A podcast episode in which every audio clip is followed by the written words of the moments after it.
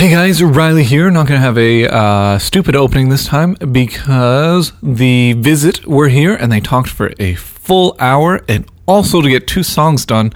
Um, each one of their songs are about 11 minutes long. So uh, we're to make this one quick and we're to go straight into the first one. And then, so if you want to get to the actual talking, it's to be about 12 or 13 minutes into the episode. Uh, and then, yeah, another one at the end. Great interview, uh, great people, great musicians. Uh, you guys are in for a treat. And bye.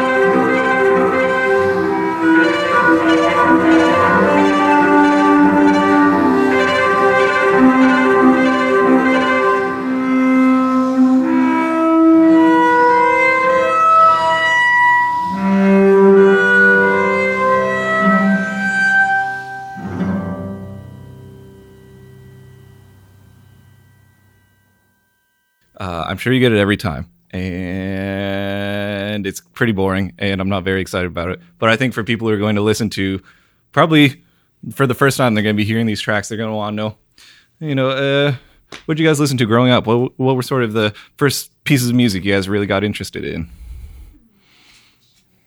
No, it's not. it's actually a hard question. Well, it's a bit of a long answer, but we can. It's we a can long break it answer down. for him. Yeah. Um, I would say that one of my biggest influences growing up was Loreena McKennitt. I really enjoyed listening to her. Um, who else? Well, I guess Ani DiFranco, um, Bjork. Uh, I'm a, I, I'm a huge fan of Bjork. Um, a lot of music that I don't actually really listen to anymore, but those are the first ones that come to mind. What about you? Well, um, I definitely also listened a lot to Loreena McKennitt when I was uh, younger. Um, I think, I mean, metal's a huge influence. You know, I, I listened to so much metal throughout my teens, and I still do now all the time. Um, and a lot of a lot of weird cellists, uh, Claude Lamothe, um, Giovanni Sollima, um, and uh, Arvo Pärt is a huge kind of overbearing influence um, on everything that I write. I would say. Um, and a lot of Persian and Indian music um, and Arabic music. So I would say almost like my musical lineage is maybe more Eastern than Western in a lot of ways. Um, and that comes through a lot in just the way I improvise and um, kind of the what I gravitate towards in terms of melody or riffs or um, even harmony to a certain extent. Uh, so I think that those those are sort of some formative influences, and it's sort of the combination of all these different things that that arrive at a, you know one convergence that allows the music to to come through. So yeah. Yeah, and I find that um, well, since knowing Raphael, my musical um, taste has grown a lot. I was never into metal. I yeah, I never had any friends that were into metal. Um, but since knowing Raphael, I've I've gotten into metal as well. It's an acquired taste, you know. it is an acquired taste, but it's growing on me more and more all the time. I'm still not really into the death metal. I have a hard time with the vocals in death metal, but progressive metal and um, that sort of thing, like Animals as Leaders, is is now really close to me. I find, That's awesome, awesome. and also classical music like Arvo Pärt and yeah, and like And even the more in- Eastern influ- influenced music, like uh, Dhafer Youssef. yeah, and- we started listening to and Dhafer then we both Tigran became fans of Tigran Hamasyan, um, who's phenomenal. He's a wizard. He's a Yeah. total wizard. He's a pianist, um, but he's classically tra- trained. But he does more jazz uh, piano now. Yeah, well, the way he integrates everything is so interesting because yeah, he he has a classical kind of technique, but a very advanced sense of jazz soloing and a really really cool vocabulary with rhythm. But he's Armenian, so he has this Armenian folk background as well, and then he listens to a lot of like Meshuggah and Tool. So so there's this kind of uh, metal thing happening, but with like a small jazz group and just so many elements all together in this this very fresh style that I think not a lot of people are, are using. Um, and the way he's commenting on all these heavier bands, but with a fully acoustic setup, is really, really, really interesting. And uh, I think for someone like myself, I really like to pick up on that and you know hear that language being used in a different way. Yeah, So I feel really lucky to know Raphael um, for many reasons, but that being one of them. And he's introduced me to so many great bands because my my family wasn't very musical. Uh, so growing up, I didn't really hear a lot of music, actually. well, yeah, I mean, yeah, it's. I think exposure is always important to just kind of soak in as much as possible, and eventually, uh, you know, something something clicks and something comes through. Um, but um, I mean, you're such a, an amazingly intuitive performer. You would never know that because what you're able to do with phrasing and improvisation is so so seamless and you know so beautiful and original. It's like you know it almost doesn't matter because you have it in you. And I think just listening to other music brings it out more. And you know, so Oh, It's true. Like Thanks. shucks. That was my next question. How long have you two known each other for? and been working Bit together over three for that years just matter. over three years. Yeah? yeah, Yeah. And been working together just as long? just about. Yeah, well, we actually started uh, sort of as as a business. No, not was a a- business, but um, I mean, it definitely was as an a artistic creative kind of, uh, artistic collaboration. Yeah, that Yeah. happened right off the bat. I'm, you know, basically as soon as you approached me. Well, the first like- night Yeah, that we met, we ended up jamming, and it was yeah, it was really great. clicked. It was yeah, we we really clicked. It was it was pretty magic. Yeah, Yeah, we kind of couldn't, couldn't stop. Really, it just Yeah. kept on happening, and and you it was neat because I mean we did have um, an event like that. I was doing a dance performance for this event, and I had asked him to do cello, but um, we did that, and it went well. But then we just kept meeting up every week, once a week, just improvising uh, together. to improvise. yeah, and it went.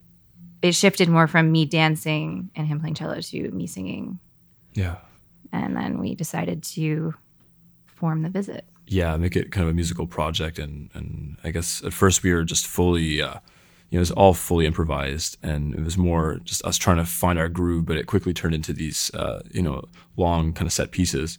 Um, which were all written very fast. And it's kind of the summer of 2013. We uh, just did a a lot of a lot of playing together, a lot of writing, and we started playing open mics around town. And then that led to shows, and you know we had a bunch of material, and it kind of started to ramp up because we were seeing that people were enjoying it. We were getting a lot out of it, and so it grew very fast from there.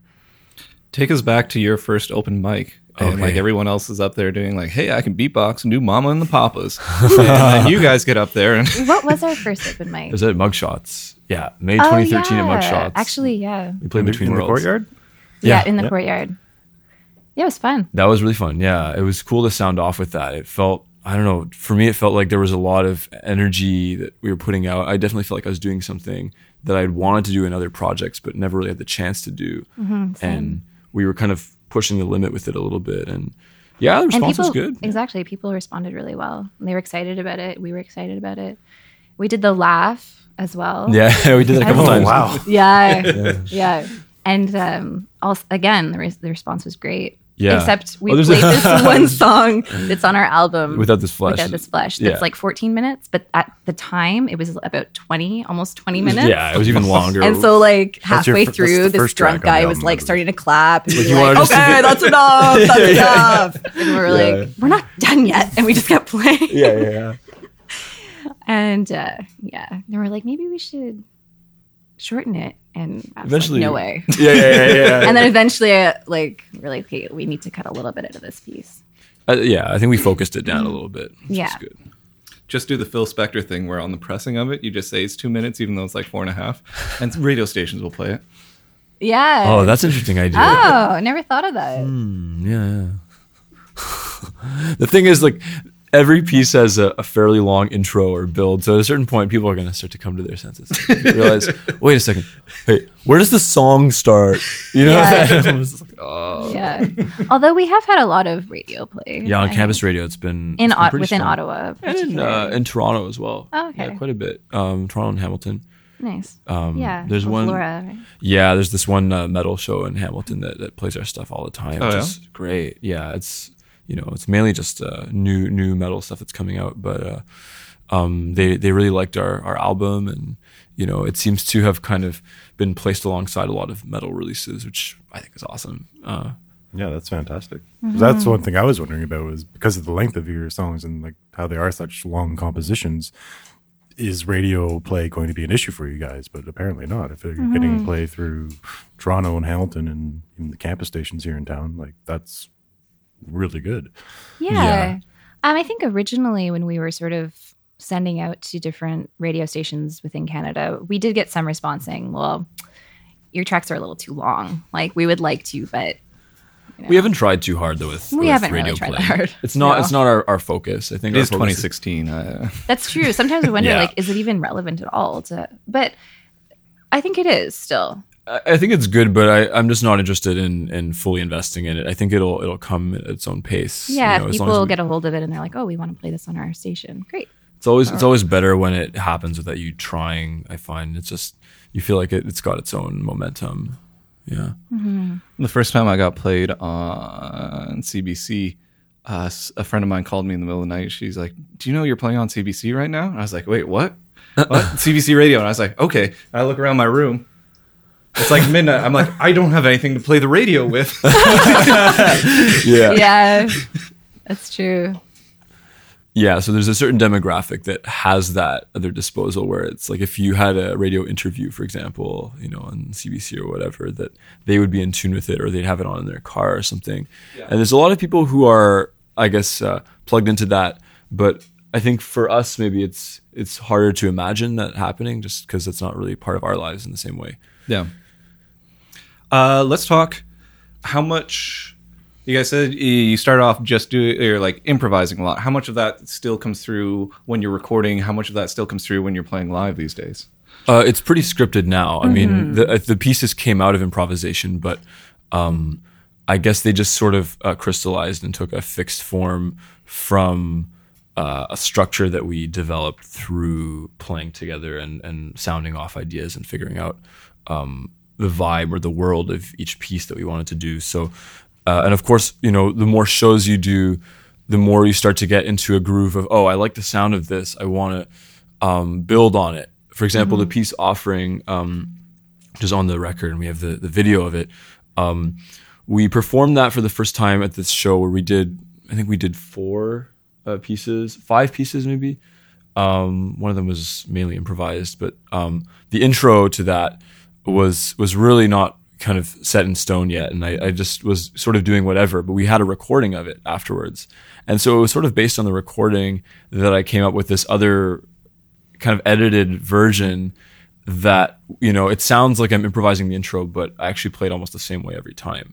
Um, Yeah, I just wanted to add to that that um, like once you record, then you hear the recording. Like with Between Worlds, which was our first piece. Um, I don't know about you, but I was always sort of improvising in this song It's for, true, for a more free, while, yeah. and then we decided to record it, and be, it sort of became our first single. yeah, yeah. And as soon as we, we recorded it, we started playing at the same time every single time after that because we were able to hear it, and then it's like, oh, okay, that's how it goes. Yeah, you start you start to have a fixed idea of um, what the piece is because of the recording being in your head and having heard it so many times.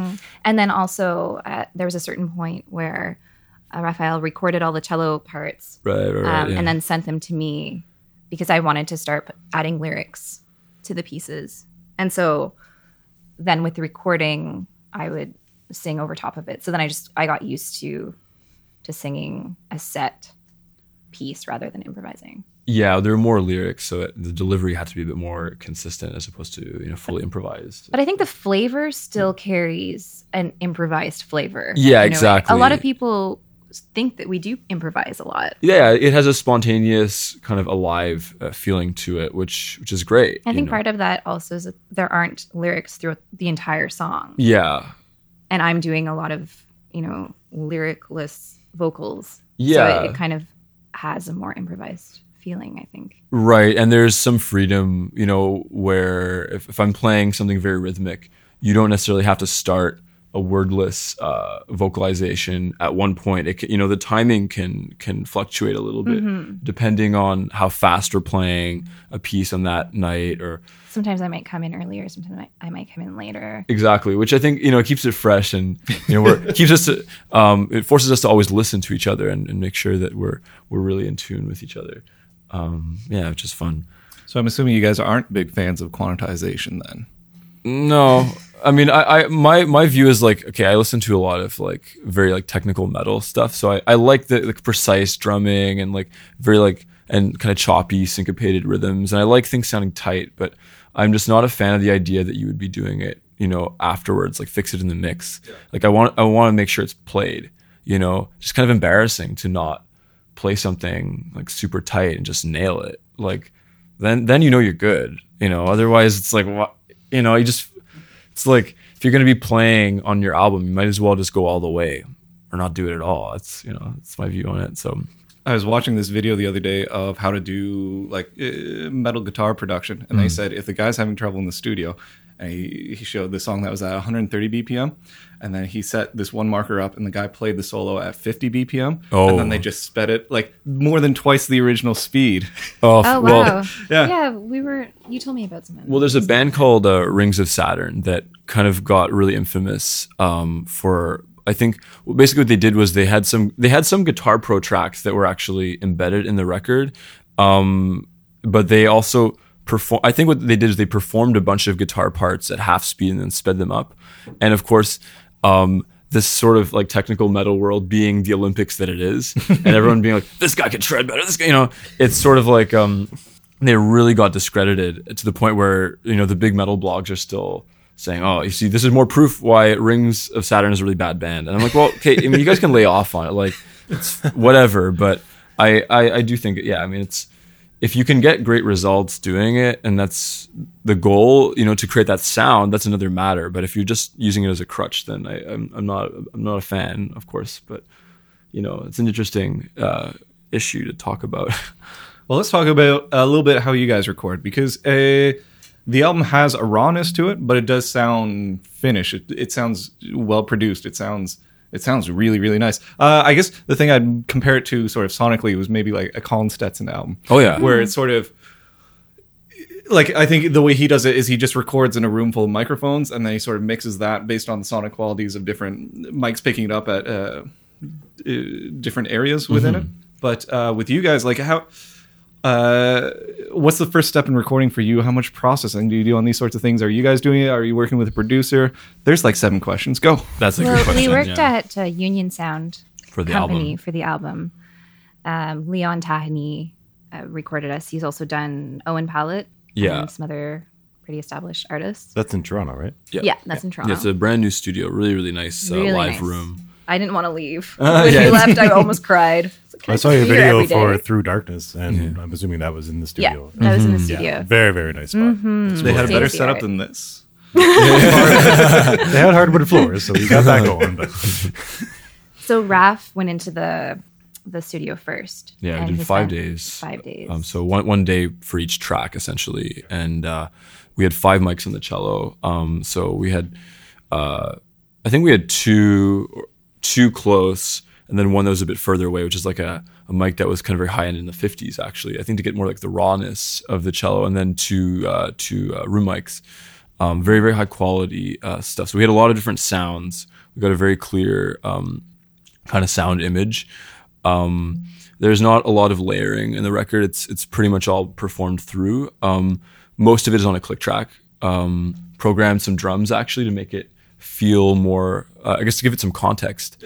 Um, and uh, so in that sense, yeah, a lot of it is in a very particular tempo, and it's all about really nailing that tempo um, so that it feels consistent.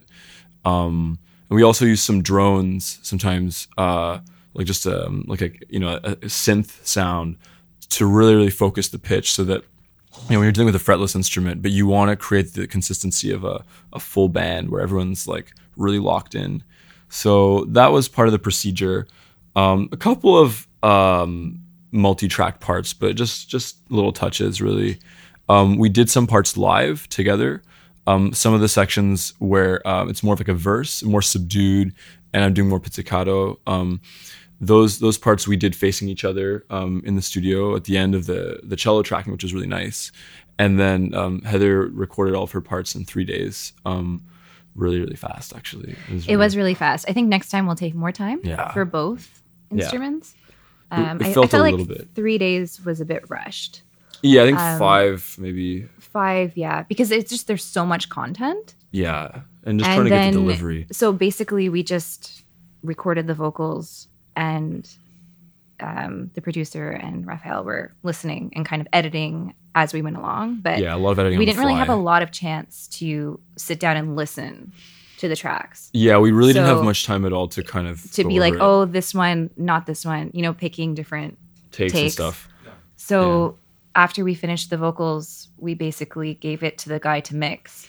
And Yeah, we decided to stay out of that process for the most part. yeah. Um, we didn't want to rip each other apart too much. Just yeah, kind of- exactly. We didn't Um, want to get too enmeshed in it. I have mixed feelings about that. I think that on, on one hand, like, um, it's really difficult when you're doing something that's never really been done before and you give it to a guy and then you expect them to just know what to do. And I think, you know, Leon's an amazing engineer. So we, of course, trust him and he's extremely calm and he never gets stressed out, which is great. um, but nonetheless, like, there was a lot of tweaking that we needed to do once we arrived. Exactly. So we gave it to him for like two weeks. um, I'm not totally sure how much time he was able to put into it during those two weeks. Because when we came in, we ended up having to basically go through the whole Yeah, the whole album. the whole album and do each mix within like it was a day and a half, of- I think. but it was Not like even- not even 10 hours probably Yeah, it was yeah maybe six hours or something. It was it was pretty quick. So really, we mixed it very fast, and it's hard to get all the levels for every part and to know where to mix everything. You know, and to, it's it's difficult when both of us sort of have like songwriter personalities where we like strong to personalities. be in charge and we both want to be heard equally Yeah. and sometimes a certain part i might say well, i think the vocals could be a little bit louder here and he, could, he might be like no the cello needs to be like louder here you know so there was um, some discrepancies between us for sure. But- I mean, we came to to agreements basically yeah, I think I think in general it was sitting really well. Um, I it's think a very emotional process yeah. though right so yeah. we we didn't even listen to the album like i actually still haven't listened to the whole album yeah, we, we don't really listen to it. Um, I mean, I've I listened to it on a few systems. Um, but while we were because then it goes to mastering right Well, the thing is that we had some tweaks done on it um, after the mix, but we didn't listen to them after they were done. Then we sent it directly to mastering. So I think that there were certain there were certain surprises there. We had a really great mastering engineer um, work on it, but I actually it almost took me, you know, it, it took essentially for him to convince me. He was like, you know what, man, your record sounds really good. Let's just like go with you know what I've done kind of because thing. we were thinking well maybe we can scrap this master go back to the studio remix it then remaster it again and you know we were both sort of freaking out about the record There's a lot of stress involved with making it, and it took a lot out of us. I think um, on an emotional level, um, and just you know, just making sure that it came across the way we wanted. Um, plus, we had you know CD release booked. We had you know all this stuff that we had to put together in time. Um, but I think the good news is that you know everyone seems to be enjoying it. Um, So a lot, and people are buying it. So it's it's done It its must job. be good art. Yeah, it must be okay. Yeah. That's the way to judge it. or good drugs. Uh, I, I find it I find it crazy uh, that for you guys the most emotional part was the mix down process because these songs are like they're raw they Yeah, they're they're just they're so very emotional. charged uh, and then for you guys to be like well I think the cello should be a little like that should be the part that sets you guys off at the end that's And it's because we care about it so much, right? Yeah. Yeah, we're so immersed All in of the the little details become these huge monstrosities in our minds, For sure. Like- yeah, yeah. and then someone else might be like, "I don't even notice the difference They like, don't hear it, between yeah. this and that." Because they don't have their microscope on so high. When you're in Mm-hmm. the studio, you're you're zeroing in on the smallest details, and it's hard for you to hear it as a listener. Also, it's like if you're involved in some kind of, uh, um, you know, uh, relationship with someone, and there's some kind of thing coming up, um, and you're not like if they bring something up, you can't be objective because you're part of it. Um, and being a band member, it's like you can't always see it from uh, a fully objective viewpoint because you're involved in the process. You feel like um, and you feel too implicated to like see it that way. It can be hard. It takes like I think it takes time to see it as a different person and to see it for what it is, um, and as opposed to seeing it as a part of you. It's like eventually it's you know becomes its own thing. Um, Yeah. abs- abstract that may sound. But, uh, I think that's essentially what it is. Um, but you know, we we did of course uh, Between Worlds before that as a single, and we had a bit of a different um, production style. So it was interesting to see. You know, we we had more effects and. Uh, um, you know, running things through amps and stuff like that. We had a little bit more of that happening. Um, the album is more of a clean sound. Um, we we kind of decided to make it sound more live. It still, I mean, it feels produced, and there's parts where you can hear that, you know, you can hear it's done in a studio, but it feels more like a performance, and that was something we all agreed upon, which I think is a nice clean slate for us to do other things in the future. Um, you know, starting from a point of just here we are, you know, and then we can tweak the sound or you know change the vibe as we go along as we need. Recording Between Worlds was also really emotional. Yeah, yeah, Afterwards, particularly, like I, I, I had a really hard time liking how I sounded in that. I think a lot And of it. we're Yeah, both very critical, yeah, so you know, we're always the most critical on ourselves, the hardest on ourselves. So now I, I really like Between Worlds, Yeah, but I didn't like it for a long time. Yeah, and I think it's you know being able to see things in, in their own context, and oh yeah, that's the room we recorded it in. That's that's the kind of the, the vibe of the the music uh, where we sound different just depending on where we're recording, and and exactly like how you know our instruments are are affected by the air in the room or you know things like that. That was a huge so one. it's like a, a snapshot in time. I think that's yeah. someone said that to us. A lot of people have said that. yeah, Yeah, where it's like you know what? When you make an album it's like a snapshot in time. Yeah. and that's it. Exactly, and it just kind of it's a, a placeholder, um, of course, because it's a continuum. But not everyone's gonna hear the the whole process. But I guess we experience all of it through playing and stuff all the time. So, yeah, Wow. That's what I was going to say. That's um what was it did you guys know what to expect when you because you know cards on the table you guys have created a genre. There might not ever be another band who ever does anything like this.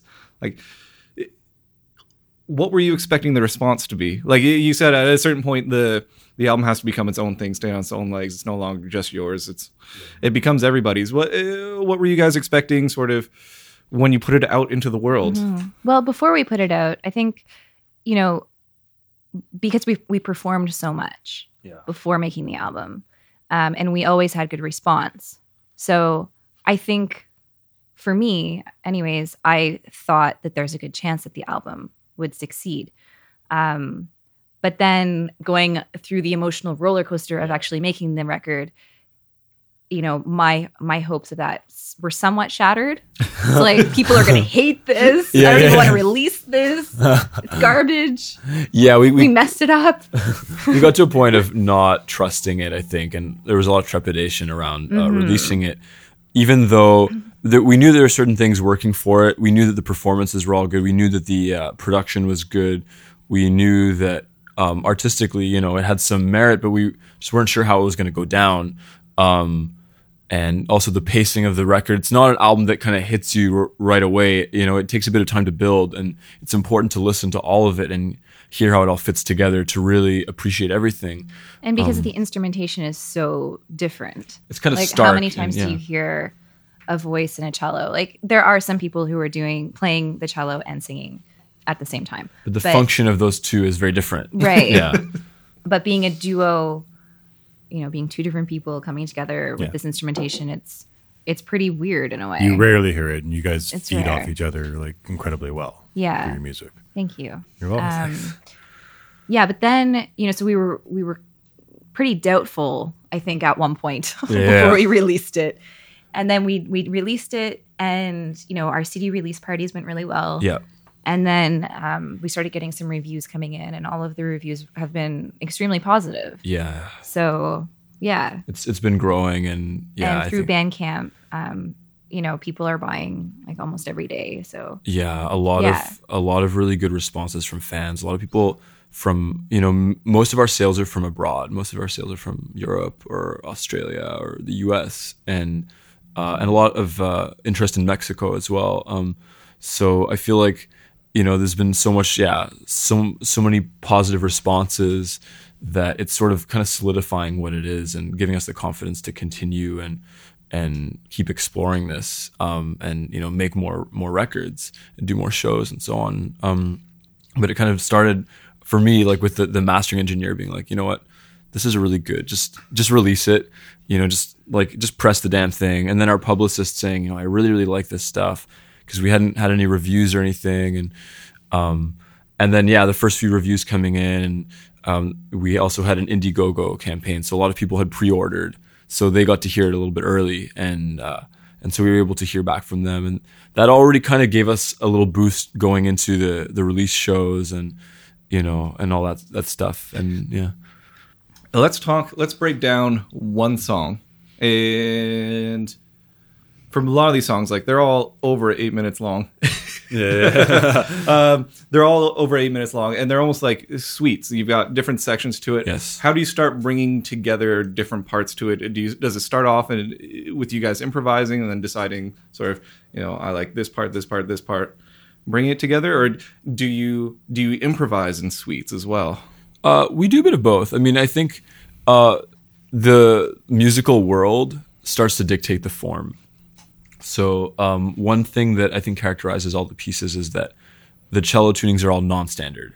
They're all these weird open tunings that most people don't use. So that already makes it like this different instrument, and it kind of focuses the sound world and the tonal world, um, and the key that we're playing in and the vibe. So we already start playing into that right away, um, and that's sort of like the, um, I guess the I don't know, substrate or whatever that everything is kind of built off of. And then um, from there, you know, yeah, it sort of um, allows for certain possibilities, but right, the instrumentation is sparse, so there's limitations, and I think that it's from those limitations that we find possibilities, and we start to fit things together and start to hear a form and try to figure out okay is this something that should start intensely or something that should start gradually? Should it end with a bang? Should it kind of taper off? Um, you know what kind of you know do we want to have a heavy part here? Do we want it to be more of a melodic piece?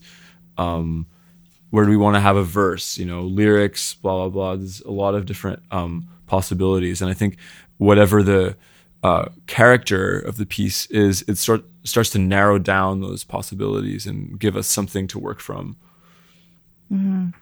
And there's been a, well, I can think of Cast Off the Veil in Between Worlds. Mm.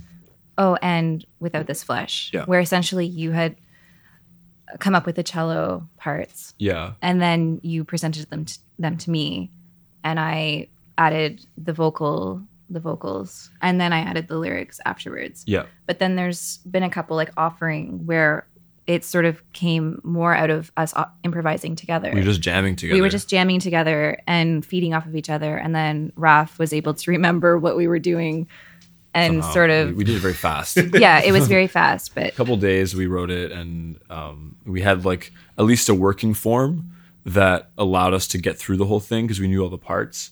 And then it kind of solidified more and more um, and through darkness also was wasn't it? Yeah well, Did- we were, we were jamming together a little and bit. And into light we did it we, We wrote it sort of in in the park in strathcona park. That's right. Yeah yeah, Yeah. we were, it was in the summer yeah and we did most of that one in like a day or two again. It was just Mm-hmm. we were working really intensively um, on on this and uh, and it was yeah it was more the result of us trying to find a sound together um, particularly with the uh, the bookends of the, the song which are uh, you know us sort of doing a, um, kind of chorale harmony together. And then there's like a more of a you know verses in the middle and there's kind of like a metal part in the middle as well. And it's more like a like a palindrome song. That sort of mirrors itself. Um, and through darkness we we were just playing i think i was playing with a tuning that was a little bit different and i came with the harmonics intro and that was kind of nice. So we started looping that and then there was this you know little pizzicato thing and that's where the verse came from. And then everything evolved from there. And often what happens is once we have everything put together we'll start editing editing it down. There's usually like a cello part here or there that's you know we'll agree like okay this is kind of extraneous like let's chop that and try to make it as focused and as cohesive as possible. Because you know that's i think what makes it work. They're, they're long pieces but um, there's a lot of continuity and there's a lot of themes that repeat themselves. Um, like one one uh, example is through darkness the intro harmonics there's a riff at the end that's almost the same riff but it's like really low and heavy. So you don't really notice but it's actually almost the same thing just coming back at the end after all this jazz you know? Um, yeah. Yeah so i guess that's the process. We've talked about doing other things but it seems to have worked this way. Now let's talk writing vocal lines for these because these Yeah, are I was- I was intense just about pieces. get into that as Uh, some of them are like much more traditional, sort of the way you you would pair a cello and vocals together. But some of it, it's like you're fighting against a storm. Like how do you uh, how, how do you come up with these lines to interact with something that is just so busy? So like it's you know it is metal at that point. It- it's uh, what how do you approach those uh, heavier heavier moments?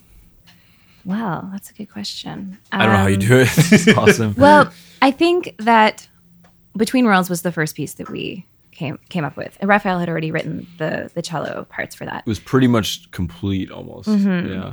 And I was in this point in my life where I was just like, I just want to let go. And I, I don't want to have any inhibitions inside of me. And I just, this voice just started coming out of me that I hadn't really explored very much before. Yeah, it's Um, true. That that quality, I guess the level of intensity. And so allowing the cello to sort of take me on a journey and to just allow myself to naturally respond to the cello. Um, yeah, and this, this kind of crazy voice comes out of me. Yeah, it's when I do awesome. that. Yeah, and- but s- sometimes when he presents me with a piece, I'm like, what the fuck am I supposed to do with this? Exactly. Seriously, you're like Asshole. stressing me out here. like, how am I supposed to add anything to this, right? Because it could be listened without without vocals, and it would still be an incredible piece of music. So that's been sort of a challenge for me, where I go back and forth, where I'm like, I'm totally irrelevant in this band. to like, no, okay, I do have a part to play in this band. Yeah, well, I Um, mean, a good example, like Cast Off the Veil, you know, which like I, I actually played once as a solo piece, and then you know I had it worked out. We worked on it, and then you wrote all these awesome lyrics for it, and and I think that's one of the ones that people comment on the most in terms of the the lyrical concept, the delivery. Um, somehow they they really worked together. Mm-hmm. Um, but even though sometimes I do find it to be, at first, I find it to be daunting. Um, I just look for, you know, different harmonies that I can sing on top, like different lines that will sort of soar above what he's doing. And I find that works fairly well. Um, and then, of course, when it becomes more like pizzicato, then it's it's easier to sort of sing a verse over it, Yeah. lyrics. And we have a lot of set parts where we do that, where we try to bring it down to make it um, more intimate. Um, and then we make it really kind of grandiose and intense. And I think that allows it to have a, a larger scope. Um, but, um, but yeah, I think I try to not do anything harmonically that's really tough to sing over. Um, rhythmically, it can be very complex sometimes, but harmonically, I usually try to put it in a space where it's like, oh, I can hear a melody over this um, all the time. One of the the best things though for me is um, it's that part without this flesh, uh, where it's a um, uh, the um, lifelessness uh, will soon decay and all that. That like the the rhythm there is so weird, but somehow you're able to fit over it, and it just feels very intuitive, which is cool. Well, it is. I think it is intuitive. But that's great That's because- like, yeah, you know, from the beginning, I think that's one of the things that I, I noticed was that there was this kind of like rigidity to what I was doing. Um, and then you were able to make it sound organic and fluid and make it work with that. And I was, I think that's why we work well together. Yeah. That's why the visit is something that's unique and special because we both have very strong personalities and we both have very different things to offer to the project. But Yeah. it complements each other. yeah, exactly. Yeah. Yeah. I find that fascinating because uh, going back to what you each had said, like Raphael, you grew up listening to a lot of like metal music, and that shows a lot through your playing. But you, Heather, like you spoke off saying that like you never listened to metal just until recently.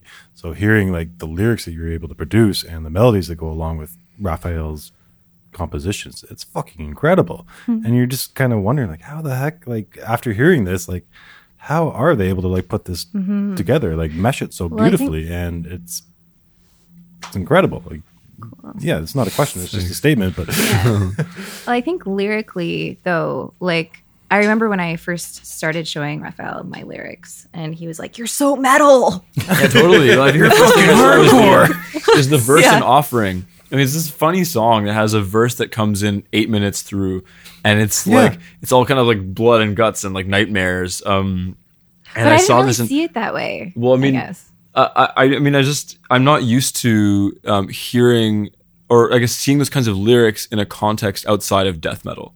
You know, usually you would growl those lyrics, um, and there'd be something almost cliche about it. But the fact that it's like the most one of the most intimate and uh, kind of sparse sections of the song almost makes it more creepy. Um, it's really it's really interesting. But I was just it was such a nice surprise for me You know, every time, you know, every time you would come with some lyrics, like, wow, all these lyrics, are awesome. And now I'm seeing the music in a different way. Because, you know, for me, like Cast Off the Veil, for example, was the song that had the most um, kind of redemption in it, or it had a lot, it has a lot of parts that sound kind of more major. Um, and, but then, especially the first half of the song, the lyrics are, are much darker than I had imagined the music. Um, right. I remember you saying that you felt like it was about like fields and I don't know, you were describing like beautiful landscapes. and I was uh, like, I'm not feeling that. Oh, like yeah, I that's- cannot sing that's- that's funny. lyrics about that. That's good. That's good. 'Cause I, I'd rather have darker lyrics, you know. But I, I, I guess I didn't feel that the music was, you know, uh, yeah, as had dark that- as as yeah. I guess yeah. There's a spectrum, and um, I think that a lot of it felt more redemptive to me. I guess uh, in a relative sense, and that's actually something I want to explore more. Is that, you know, the next record to have even more kind of angular sounding stuff. Um, you know, taking what we did on offering and like pushing it further, and then having some pieces that are maybe even like all in major, and having more of a, a kind of a wide spectrum in terms of the the colors of each piece and what we do with them. Yeah. But lyrically, um, like I the first song I wrote lyrics to was Offering. Yeah, Which is the shortest verse yeah, in any of the pieces. We had been playing the other pieces for a while before I added lyrics. Mm-hmm. And then I added lyrics to Into Light, which is there's a little more, you know, there's more lyrical content. And then I kept adding more and more lyrical content. Yeah. Because it's for me, writing lyrics, it's very personal. So Mm-hmm. I felt shy to show you the lyrics. Yeah. But I just kept on liking them more. I know, and more. you kept being like, "These are great, these are great, more, more." So I was like, "Okay, yeah, it was cool. Like to hear uh, kind of a story evolving in in the songs too. Um, you know, because yeah, exactly. At first, it was just like a vignette. It was like, okay, we have a, a snapshot into this this one world, uh, and then it started evolving into these kind of uh, multi-chapter, um, you know, stories or uh, you know, yeah, kind of. well, there's like a, a similar theme within each." yeah, everyone has a, has a continuous theme, but there's sort of these little episodes um, that also highlight a certain landscape or a certain part of the progression.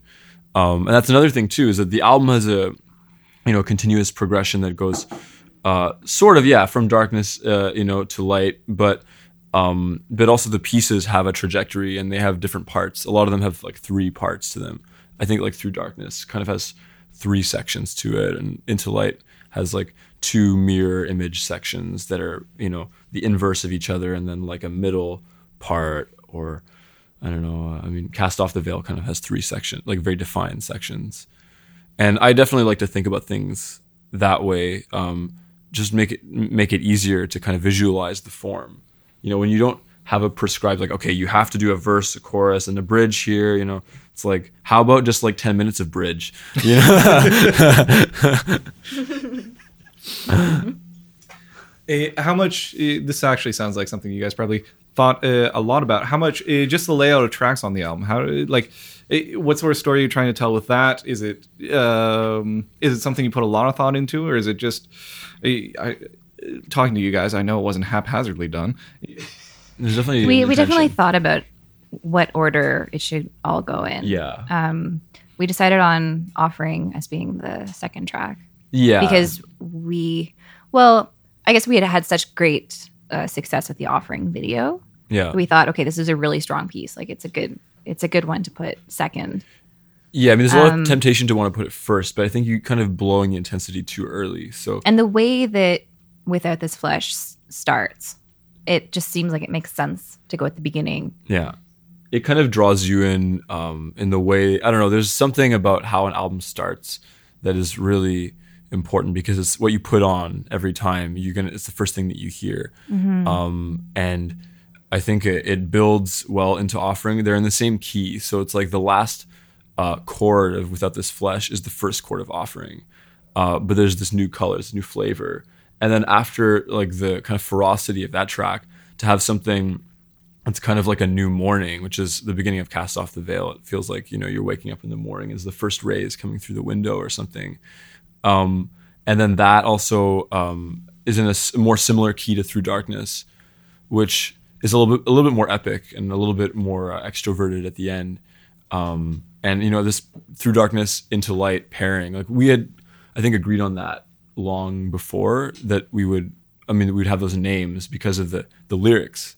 A lot of the titles came from the lyrics so it made sense to have have them together and then maybe to just call the album through darkness into light. Um, and into light just seemed like a, a really good closer. Um, you know it's like a lot of times albums end with maybe the slowest song or the um, kind of the most uh, I don't know most emotional piece. It's not always the case, but I think it often happens that way. And the ending, like the bookends Yeah, exactly. Into Light, are very sort of soothing. So after this crazy journey, you know, like to some have closure. something, yeah, yeah, to have some closure. and that we're also unified uh, sonically, which you know is very rare that we're actually doing the same thing together. Um, and that's one of the few instances on the record where we actually are. So, yeah. So, but I think yeah, that that whole technique of actually doing um, melody lines together will probably you know use in the future for something. do more of that. How much material uh, were you considering for the album? Like, was it just these songs, or was was there more? Were there other things that sort of didn't fit thematically? What was? Well, we we had Between Worlds that We had had already put out. Yeah. we were like, oh, should we add that as well? You know, I think But- yeah, we had talked about making two records actually, um, two 40 minute records, um, and having like a couple of extra tracks, and that just kind of never happened. And yeah, we had put out Between Worlds, so we had these five pieces, and that seemed like a good fit. It was like that was enough, and it's like just under an hour, it's like 55 minutes. So I think it was a good length. I'm not really a fan of making records that are longer than 60 minutes. I think it's it's actually kind of overkill. Um, I think like 50 minutes is a really good length. It's like it gives you enough to feel like you have something to chew on, but you're not overwhelmed and feeling like there's certain tracks on the end or something in the middle that you're just not able to get to because it's such a, a huge um, kind of distance. This record may be a hard listen for some people, but I think it's I think it goes down really well. It actually, like I mean, when we were listening to the album to uh, for the mix, like to see if we you know if the mix was right, um, it did go down really well. Yeah, we went, we went to a friend's place and listened. Uh, they had really nice speakers, and we we listened to the whole thing through, and you know, it, it felt more like 25 minutes. Um, Because it felt like does take you on a journey. yeah, it changes up enough. It's that's a you know a challenge with making a record is um, you want to have a consistent sound, but you don't want everything to sound the same. Um, and so that depends a lot on the material and you know aspects of the production, uh, just to keep the sound worlds different. And I think in a live setting, it also translates where people people don't feel like they're listening to the same kind of landscape in every piece or within every composition. There's a lot of changes, and that kind of keeps them hooked. And I think that's important, you know, to to pace everything well, so they're always they're always on the journey with you. You know you said like looking at things through uh, like a microscope that people probably gloss over like no that that you know four seconds is my entire life until it's fixed like it's Yeah, yeah, definitely.